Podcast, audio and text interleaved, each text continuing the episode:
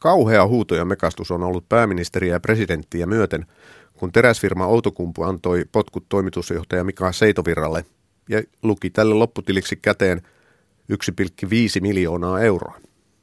Seitovirran kultainen kädenpuristus perustui selkeään kirjalliseen sopimukseen, ja kyllähän hänen saavutuksensa ovat ennätykselliset. Harva toimari saa firman pörssiarvon romahtaa kahdeksankymmentäkahdeksan prosenttia neljässä vuodessa. Se on Teräksen luja saavutus ja ansaitsee asianmukaiset myötäjäiset. Siinä suolainen kyynel vierähti karheille poskipäille, kun Outokummun hallituksen puheenjohtaja Jorma Ollila kiitteli poispotkaistua toimitusjohtajaa.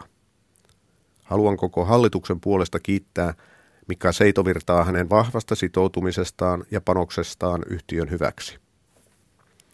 Ollila kyllä tuntee lahjakkuuden, kun sellaisen näkee. Hänhän oli myös Nokia-hallituksen puheenjohtaja Steven Elopin aikana. Se mies taitaa olla Suomen taloushistorian kallein kupru. Mutta toivottakaamme Seitovirralle voimaa taakse, kun viidenkymmenenkolmen vuoden kypsään ikään ehtinyt mies ajetaan kylmästi kadulle duunia etsimään. Tuossa iässä se ei ole enää helppoa, vaikka kuinka olisi kiitelty ammattimies.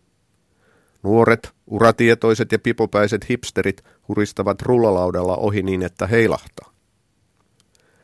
Se tässä yleisessä älämölössä olisi kuitenkin syytä muistaa, että Outokumpu on selvästi parantanut tapojaan.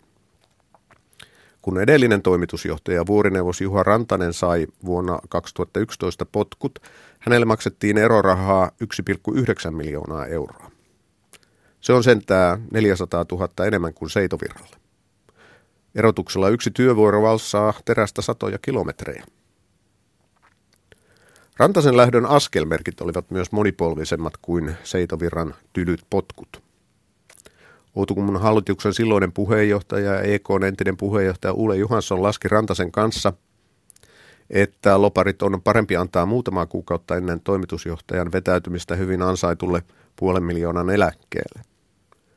Jos Rantanen ei olisi saanut ennenaikaisia potkuja, vaan olisi jäänyt normaalissa järjestyksessä eläkkeelle, parin miljoonan eroraha olisi kadonnut kuin pieru masuuniin. No sittemmin on Etelärannan suunnassa suhtautuminen erorahoihin jyrkästi muuttunut. Nyt Palasen suunnasta kritisoidaan ankarasti sitä, että postin henkilöstöllä on irtisanomistilanteessa peräti vuoden erorahajärjestely. Siis kaikilla postilaisilla, ei vaan toimitusjohtajalla. Se on niin väärin.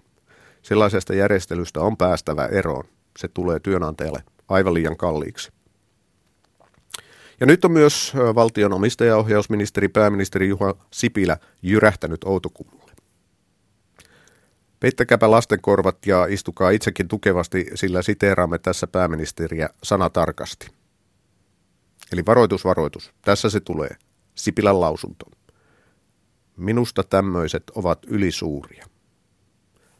Pahoittelen vielä kerran, että joudumme tässä toistamaan Sipilän raakasanaisen tuomion ihan sanasta sanaan, mutta se on median tehtävä. Älkää valittako julkisen sanan neuvostoon.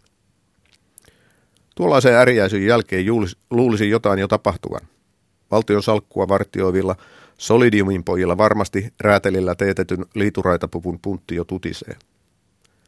Sipilän reaktiosta voi päätellä, että jos ei meno muutu valtio-omisteisessa yhtiössä, kohta päät lentelevät kuin viiriäiset keväällä. Sata varmasti, kun seuraava Outokummun toimari taas saa potkut. Eroraha on korkeintaan miljoonan euron luokkaa. Joku roti se pitää olla.